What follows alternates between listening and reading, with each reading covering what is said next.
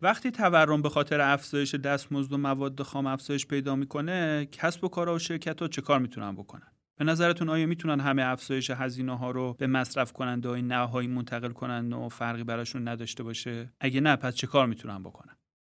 اکانومیست سی آوریل یه مقاله رو تو صفحه 56 با عنوان How Firms Raise Prices منتشر کرده و به استراتژی شرکت ها در برابر این افزایش قیمت ها و تورم پرداخته. تو این گفتار از فصل سوم فارکست هفتگی با دکتر سید فرشاد فاطمی در مورد این مقاله گفتگو کرد.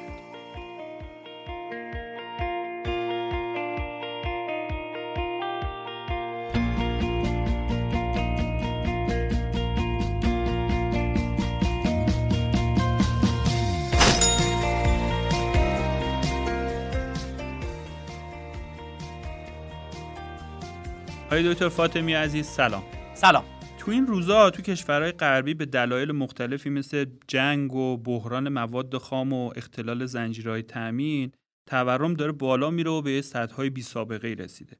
یه سوالی که اینجا وجود داره اینه که آیا شرکت ها اون شرکت ها به طور خاص تو کشور پیشرفته وقتی با این افزایش هزینه ها مواجه میشن می‌تونن همه هزینه رو به مصرف کننده و منتقل کنن و از نظر سود و درآمد فرقی براشون نداشته باشه؟ خیلی متشکرم. مقاله اکانومیست تو این هفته عملا با این مقدمه جذاب شروع می‌کنه که میگه که به نظر می‌رسید مثل مدل های مو و مثل لباس های دهه 80 میلادی که دیگه کم کم داشت فراموش می‌شد تورم هم یه مفهوم فراموش شده است توی اقتصادهای پیشرفته و در یکی دو سال اخیر مجددا ظاهرا تورم داره برمیگرده.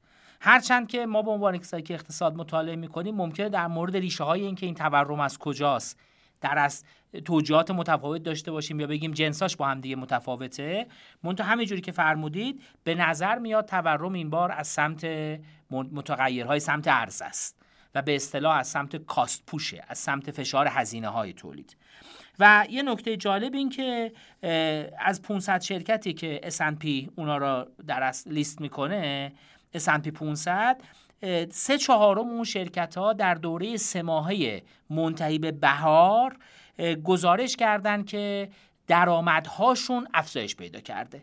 یعنی ما یه شوکی روی درآمد شرکت ها داشتیم. این اولین مشاهده است که مقاله ارائه میده و در ادامه میگه که شرکت ها دارن تلاش می‌کنن که فشار هزینه هایی که داره بهشون میاد که منشأی که شما دارید گفت فرمودید اشاره می‌کنه علاوه بر اینکه در اصل یه منشأ از کاهش نیروی کاره که در کنار عواملی مثل جنگ، بحران منابع مواد اولیه و اختلالاتی که زنجیرهای تامین پیش میاد باعث افزایش هزینه ها شده عملا قیمتاشون بالا رفته و بنگاه ها دارن تلاش می‌کنن. برای اینکه کدوم بنگاه می‌تونن این کار موفقیت آمیزتر انجام بدن؟ قاعدتا بنگاهی که قدرت بازاری بالاتری دارن یعنی بنگاهی که قدرت بازاریشون بالاتر این کار انجام میدن که تو مقاله مثالای از اون بنگاه ها زده. یعنی میفرمایید که اون شرکت هایی که سهم بازاری بیشتری دارن و یه درجه ای از انحصار دارن می‌تونن همه هزینه هاشون رو به مصرف کننده ها منتقل کنن؟ نکنید بخشی از هزینه رو می‌تونن منتقل کنن. حالا اینکه این به همه هزینه می‌رسه یا حتی بعضی از مواقع ممکنه حتی بیش از هزینهشون که افزایش پیدا کرده مصرف کننده ها منتقل بکنن. مقاله از همه این موارد شواهدی میاره. به نسبت اینکه این شرکت ها چقدر قدرت بازار دارن چقدر رقابت شدیده این قدرتشون محدود میشه. خوبه ببینیم که قیمت تولید کننده ها عملا بالاترین rate افزایش داره در چل سال گذشته. یعنی این یه رقم قابل توجهه که شاخصی که ما به عنوان شاخص تولید کننده یا producer index داریم می‌بینیم این شاخص بیشترین نرخ را داره. و ما همیشه با نگاه کردن به آمارا می‌دیدیم که یه پیشگوی خوب از شاخص قیمت تورم مصرف کننده شاخص قیمت تولید کننده است. یعنی این به هر حال تو این کانال میاد. مقاله مثال می‌زنه که جاهای مختلف این انتقال اتفاق افتاده منتها به یه نکته مهم اشاره می‌کنه. میگه به نظر میاد پذیرش مصرف کننده ها برای اینکه افزایش قیمت ها رو هم تحمل کنن بیشتر شده. مصرف کننده ها می‌بینن که هر روز اخباری در مورد جنگ در مورد در تلویزیونشون داره پخش میشه. یا اینکه اخبار مربوط به همهگیری هنوز تازه است. و اینجور خبرها ذهن مصرف کننده ها رو آماده کرده. که افزایش قیمت ها را راحت تر قبول بکنند این هم یه مسئله روانیه که تو سمت مصرف کننده ها وجود داره. بنگاه ها هم روش های مختلفی دارن. مثلا یه روش که بعضی از بنگاه ها دارن اینه که میان کالاهای ویژه یا کالاهای گرانشان را بیشتر از میزانی که هزینه‌هاشون افزایش پیدا کرده افزایش میدن.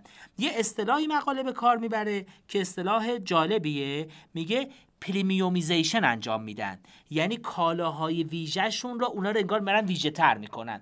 و تو این زمینه تو اون مورد حتی فشار بیش از فشار هزینه خودشون را به مصرف کننده ها بعضا دارن وارد می‌کنن. پس دریافت من اینه که تو واکنش به افزایش قیمت عوامل تولید اینکه چقدر از افزایش هزینه به مصرف کننده منتقل میشه این بستگی داره به اینکه اون شرکت ها تو چه ساختار بازاری فعالن. اگر انحصار داشته باشن و قدرت قیمت گذاری اینا بخش بیشتری از هزینه هاشون رو به مصرف کننده منتقل می‌کنن اما مثلا اگه توی ساختار رقابتی باشن همچین امکانی وجود براشون نداره. درست میگم؟ دقیقا. و مثلا اگه بخوایم مثال بزنیم مقاله مثال می‌زنه کوکاکولا را که کوکاکولا با تقریبا 50 درصد بازار در اصل نوشابه های گازدار دنیا که حجم کل بازار یه چیزی هولوش 180 میلیارد دلاره.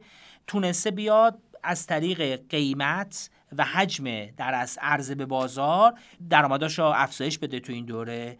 یا مثلا نسله که سالهای سال بود هیچ گونه افزایش قیمتی نمی‌دید امسال نسبت به سال قبل 52 دهم درصد قیمتاش افزایش داده. یه مورد دیگه مورد ایلان ماسک و شرکت تسلا که ایشون ادعا می‌کنه میگه ما افزایش قیمت هامون به اندازه بوده که افزایش هزینه هامون رو تامین کرده ما افزایش هزینه ها رو پوشش دادیم ولی همچنان خودروهای ما به شدت تو بازار مشتری داره و خودش اصطلاح به کار می‌بره که میگه انگار ماشینای ما داره پرواز می‌کنه تو بازار. یعنی به همین خاطر تقاضا براش زیاده. در مقابل باید یادمون باشه زمانی که بازارها رقابتیه بنگاه ها افزایش امکان اینجور افزایش قیمت ها رو نخواهند داشت. و اینجور افزایش قیمت ها وقتی با یه شرکتی یه کمی بهره برتر شرکتی که تو بازار داشون رقابت می‌کنه با یه کمی کاهش قیمتش می‌تونه سهم بازار اونا رو کاهش بده. یعنی این نحوه انتقال هزینه های سمت تولید به سمت مصرف کننده بسته به ساختار بازار اینکه در چه مدت زمانی منتقل بشه و با چه حجم منتقل بشه متفاوت خواهد بود. آقای دکتر فاطمی اینکه شرکت ها قیمتاشون رو زیاد کنن فارغ از اینکه اصلا تو چه ساختار بازاری فعالن چه انحصار باشه چه رقابت باشه به هر ترتیب به نظرم باعث میشه که میزان فروششون کم بشه و درآمدشون افت کنه. بالاخره مصرف کننده هم نمی‌تونن این کالا و خدمات جدیدی که اینقدر قیمتاشون رفته بالا رو در واقع بخرن. این موضوع باعث نمیشه که رفتار بنگاه ها در قبال اون تورم تغییر کنه؟ مقاله میگه خبر خوب اینه که این خبر خوب رو قاعدتا برای مدیران شرکت ها داره بکار برای چون اصلا از یه بخشی از اکانومیسته که اصلا این بخش مربوط به سی او و مدیران شرکت هاست. مقاله میگه خبر خوب اینه که مصرف کننده ها اونقدری که ما فکر می‌کردیم از این شوک تورمی جا نخوردن.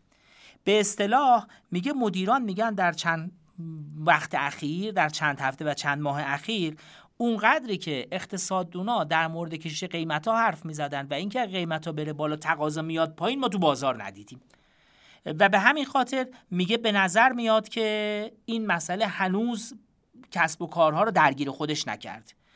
البته جمله آخر مقاله میگه سوال بزرگ این نیست که مصرف کننده ها چقدر کشش قیمتیشون کم یا زیاده. ممکنه اصلا این بشه که مصرف کننده ها دیگه پولی برای خرج کردن نداشته باشن.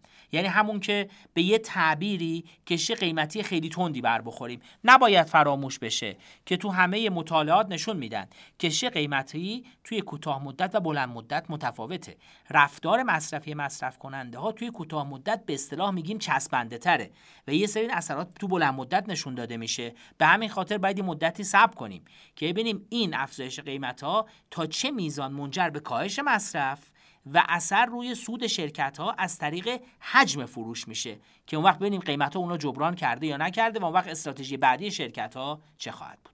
برگردیم سراغ اون استراتژی شرکت ها در برابر تورم. شما اشاره کردید به اون استراتژی premiumization که یه جور انگار تبعیض قیمتیه که از طریق تمایز کالا انجام میده. جدای این موردی که اشاره کردیم به نظر من یه استراتژی هم می‌تونه این باشه که شرکت ها بیان کیفیت محصولاتشون یا خدماتشون رو به تدریج تنزل بدن. این چیزی که ما هم تو ایران تو دورهای تورمی تجربه کردیم. مثلا قد نون سنگک مثلا به تدریج کم شده یا کیفیت و استاندارد قطعات خودرو خیلی کاهش پیدا کرده. بالاخره این هم می‌تونه یک راه حل باشه درسته؟ دقیقا و نکته جالب برای خود منم این بود که این مقاله برای اولین بار برای خود من یه اصطلاحی معرفی می‌کنه به اسم shrinkflation که shrink یعنی کوچیک کردن و flation همون تیکه آخر inflation که میگه کوچیک کردن کالا یا کم کردن خصوصیات کالا در اثر تورم. میگه اولین بار تو سال 2013 این توی اقتصاد انگلیس این کلمه رو به کار بردن. البته تجربهش خیلی خیلی قدیمی تره. مثلا میگه اولین تجربهاش اینه که ثبت شدهش هرشی یه در از سازنده محصولات شکلات و آب نبات و اینا توی آمریکا توی سال دهه 1950 به عنوان یه افتخار خودش اعلام می‌کنه که به جای اینکه 5 سنت کالاش گرون بکنه وزن هر یه دونه شکلات یه مقداری کاهش داده. و عملا این اتفاقی که ما تو دنیای اطرافمون هم مشاهده می‌کنیم تو همه دنیام کم و زیاد هست روشاش هم متفاوته. همین که کیفیت کالا خورده کم می‌کنن بسته بندی رو کوچیک می‌کنن حجم کالا رو کاهش میدن و عملا به این روش ها کالاش رو متفاوت می‌کنن و قیمتش را در قابل تحمل می‌کنن برای خودشون قیمتی را که می‌خوان بگیرن با توجه به هزینه‌هاشون یه مثال خوب می‌زنه مقاله در مورد داچیا که اون برند رومانیایی خودروسازیه که رنو اونو خریده و الان اونو استفاده می‌کنه برای اینکه خودروهای ارزون قیمت رو تولید کنه.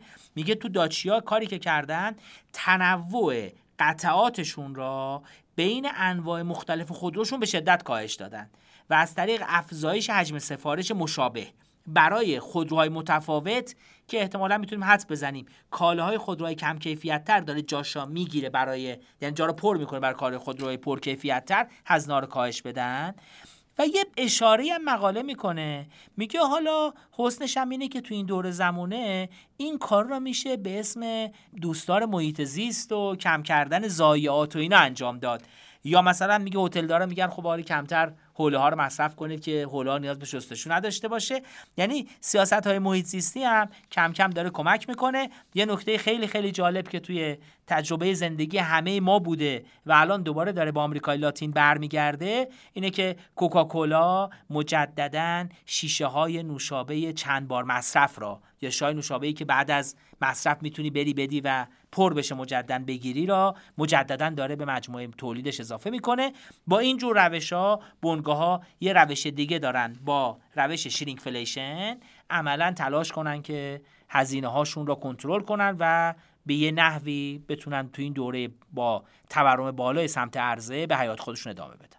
حالا برای من این سوال وجود داره که تو کشورهای پیشرفته یه سازوکار و مقرراتی وجود نداره که روی این استانداردها و کیفیت محصولات تو شرایط تورمی نظارت کنه؟ نگاه کنید این نظارته روش های متفاوتی داره. ما سالهاست هم تجربه کردیم هم تو کتابای اقتصاد درس میدیم که این شرایط وقتی که بازار به سمت رقابت کامل نزدیک میشه اون از سمت رقابت کامل این فشاره به بنگاه ها میاد که خودشون خودشون رو تنظیم کنن.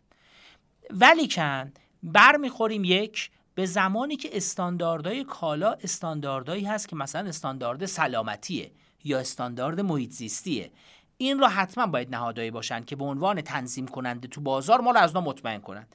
یعنی مطمئن بشیم که به دلیل سختی شرایط تولید محصولات غذایی کیفیت استاندارد محصولات غذایی نمیفته یا مثلا برنجمون آرسنیک نداره سمی نیست. یعنی اینجور موارد نباید لزوما به بازار واگذار کرد و حتما تنظیمایی از این جهت دست لازمه. علاوه در بازارهایی که قدرت بازاری قابل توجه وجود داره. مثل بازار مثلا خدمات اینترنت. مثل بازارهایی که انحصار توش هست یا انحصار طبیعی توش هست که حتما اونجا باید تنظیمگرایی باشن که مطمئن بشن که مصرف کننده تو این رابطه با بنگاه ها دچار ضرر و زیان نمیشن. و نباید فراموش کنیم همه دستاوردهای مثلا چل سال گذشته را که نمیگم در مورد ایران در دنیا داشتیم که بازارهای رقابتی چطور تونسته بود هزینه ها را کنترل کنه با یه فشار سمت عرضه نباید همه اونا رو به کنار گذاشت و فقط باید تلاش کرد که ما از این دوران خاص رد بشیم و احتمالا دوباره بازارها بتونن ما رو به همون تعادلایی که قبلا بودیم برسونن. پس آقای دکتر فاطمی فکر می‌کنم سر تنظیمگر تو این شرایط تورمی تو همه جای دنیا خیلی باید شلوغ باشه. دقیقا و مرتبا می‌بینیم حالا مواردی که به عنوان موارد مداخله دولت یا مداخله نهادهای تنظیمگر و مهمتر از اون مداخله یه سری نهادهای مردم نهاد. انجیو هایی که وظیفهشون حمایت از حقوق مصرف کننده است و اونا تلاش می‌کنن به مصرف کننده ها اطلاعات بدن بگن حواستون باشه این تولید کننده اینقدر وزن کالاش رو کم کرد فلان تولید کننده خودرو اینقدر استانداردش افتاده. با دادن اطلاعات به مصرف کننده امکان اون فشار قیمتی رو که بنگاه می‌تونن وارد کنن مصرف کننده رو محدود کنن. جدای از اون دوتا استراتژی که تا الان برامون توضیح دادی من بر اساس مشاهداتی که دارم به نظرم می‌رسه که یه استراتژی سومی هم وجود داره. اونم اینه که خیلی از شرکت ها و کسب و کارا میان اقدام می‌کنن به خریدن یه سری دارایی های فیزیکی یا بعضا مالی تا بتونن از این طریق در واقع اون تورم رو هجش کنن در واقع اون ریسک تورمی رو پوشش بدن. این هم می‌تونه یه دونه استراتژی باشه توی همچی شرایطی؟ حتما. تو هر شرایط تورمی ما انتظار داریم که بونگاه ها و همچنین افراد منابعشون ببرن به سمتی که بازدهی بیشتری براشون ایجاد می‌کنه. حتما بنگاه به این سمت میرن. باید دقت کنیم که هرچند این استراتژی ممکنه از سمت بنگاه استراتژی بهینه باشه ممکنه برای کل اقتصاد یه استراتژی مناسب نباشه. به خاطر اینکه ممکنه دارایی ها بره به سمت دارایی هایی که غیر مولده دارایی که منتظر تورم میمونه که تورم بعدی خودش رو رها کنه. منتها حتما استراتژی نه تنها شرکت ها بلکه اشخاص هم این خواهد بود که با هج کردن خودشون بتونن دوره تورمی را پشت سر بذارن به عنوان آخرین سوال با توجه به تجربه‌ای که دارید تو ایران شرکت ها از چه روشهایی برای مقابله با تورم استفاده می‌کنن؟ مطمئنم که اون کاهش کیفیت و استاندارد محصولات و خدمات یکیشونه. دقیقا. اون روش که همیشه هست روش منتقل کردن هزینه ها هست. البته دقت کنیم. تو شرایط سخت بنگاه های هوشمند مدیرانی که به روز هستند تلاش می‌کنن هزینهاشون هم کنترل کنن. یعنی همواره شرایط سخت یه آزمونیه برای مدیرانی که تو سمت هزینه ها به بنگاه خودشون توجه بکنن و هزینه های بنگاه خودشون را کنترل بکنن. منتها من تصور می‌کنم هر سه استراتژی که توی مقاله ما نام بردیم و در موردش حرف زدیم هر سه استراتژی هم توسط بنگاه های ایرانی هم به کم و زیاد استفاده میشه به تناسب اینکه چه اتفاقی بیفته. ولی یه نکته نباید فراموش کنیم. بعضی از این practice ها یا بعضی از این استراتژی ها تو ایران یه کمی متفاوته. مثلا زمانی که شما هزینه های بنگاه بالا میره یا با دستوراتی مثلا برای حداقل دستمزد هزینه های بنگاه رو بالا می‌برید از اون طرف تلاش می‌کنید قیمت محصولش رو تو بازار کنترل کنید. خب عملا بنگاه ها اون فرایند انتقال هزینه ها مصرف کننده براشون امکان پذیر نیست و بعضا اون استراتژی که تحت عنوان shrinkflation گفتیم یا تقلب کردن یا کاهش کیفیت یا کاهش کمیت کالا ممکنه بیشتر به چشم بیاد. مثالاشو هممون تو دنیای اطرافمون دیدیم. کوچک شدن نونا خالی شدن سر بسته های شیر و پنیر این مثالهایی هست که به یه نوعی برای انتقال این فشار هست. آقای دکتر فاطمی چرا شرکت ها به جای اینکه میان از کیفیت محصولات اون استانداردها میندازن نمیرن سمت اینکه بخوان بهرهوری عوامل تولید رو افزایش بدن؟ نگاه کنید تصور من اینه که ما وقتی در مورد بهرهوری حرف می‌زنیم بهرهوری فرایند برنامه ریزی کردن و بلند مدت اجرا کردنه. وقتی فشارهای قیمتی مال کوتاه مدته بنگاه خیلی اوقات برای سرپا ایستادن می‌خواد این فشار به کوتاه مدت جا منتقل کنه سرپا بیسته. چیزی که می‌تونه اون فشار بلند مدت به بنگاه وارد بکنه فشار رقابت. تهدید از دست دادن بازاره. تهدید کاهش سطح فروشه. و این جور موارده که از طریق مکانیزم‌های رقابتی می‌تونه اون فشارهایی رو برای بلند مدت به بنگاه بیاری که بنگاه در بلند مدت انگیزه داشته باشه بهره بریش افزایش بده. و این انگیزه الان وجود نداره. و این انگیزه ممکنه لزوما به اندازه کافی وجود نداشته باشه تو همه جای دنیا و خب تو ایران هم به همین ترتیب. من فکر می‌کنم اینجا بد نیست ما به یه موضوع دیگه بپردازیم. و موضوع این که به خصوص ما در ابتدا گفتیم تورم تو دنیا از دهه 1980 میلادی فراموش شده بود. چی شده که دوباره الان تو خاطرا داره میاد. و خب بگیم ما تو ایران وضعیتمون چی بوده و چه اتفاقی افتاده. واقعیت اینه که وقتی ما می‌خوایم تورم رو تحلیل کنیم باید به ریشه های تورم هم توجه بکنیم.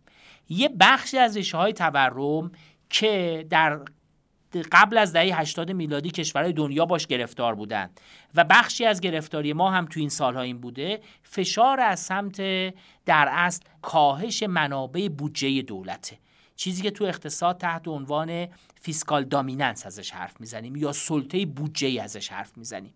که دولت ها کسری بودجه دارن کسری بودجهشون را از طریق استقراض از بانک مرکزی یا بانک ها که اونم نهایتا به بانک به ترازنامه بانک مرکزی منتقل میشه تامین می‌کنن. و این خودش باعث یه تورمی میشه که ما نوعا توی این سررشتهش را توی افزایش نقدینگی می‌بینیم.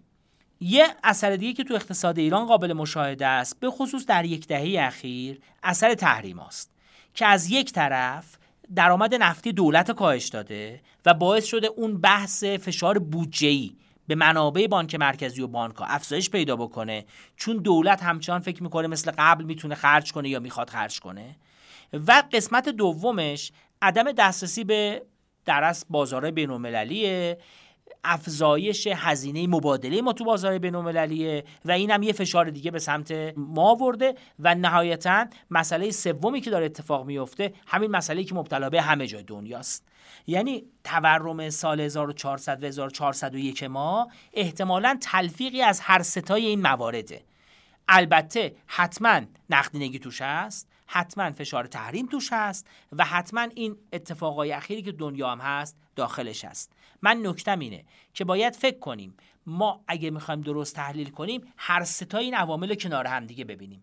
و درسته ما الان بخشی از تورممون ناشی از این فشارهای بین‌المللی و بحران مواد اولیه و اینجور در از فشارهایی است که ما دنیا داریم می‌بینیم منتها نباید فراموش کنیم که انضباط مالی دولت و اونجور کنترل نقدی که باید بانک مرکزی از طریق استقلال بانک مرکزی اعمال بکنه همچنان سر جای خودش برقرار امیدوارم همراه با برطرف شدن سایه جنگ و اون بحرانایی که تورم و تو جهان افزایش داده ما هم تو اقتصاد ایران بتونیم از طریق یک سیاستگذاری مناسب تورم که یکی از چالش های ساختاری و مزمن و بزرگ اقتصادمون هست رو کنترل کنیم. خیلی ممنونم آقای دکتر عزیز. خیلی متشکرم. روز شما بخیر. از اینکه تا پایان این گفتگو با ما همراه بودید بسیار ممنونم. فارکست با طراحی و برنامه ریزی شرکت مشاور مدیریت رهنمان در استودیو دانشگو تولید میشه و شما می‌تونید پادکست های ما رو تو پلتفرم های پادگیر مثل Castbox، گوگل پادکست و اپل پادکست بشنوید. حمایت شما از ما در شبکه های اجتماعی مثل لینکدین و اینستاگرام واقعا دلگرم کننده است. من محمد امین نادریان هستم و روزهای خوب و خوشی رو براتون آرزو می‌کنم. خداحافظ.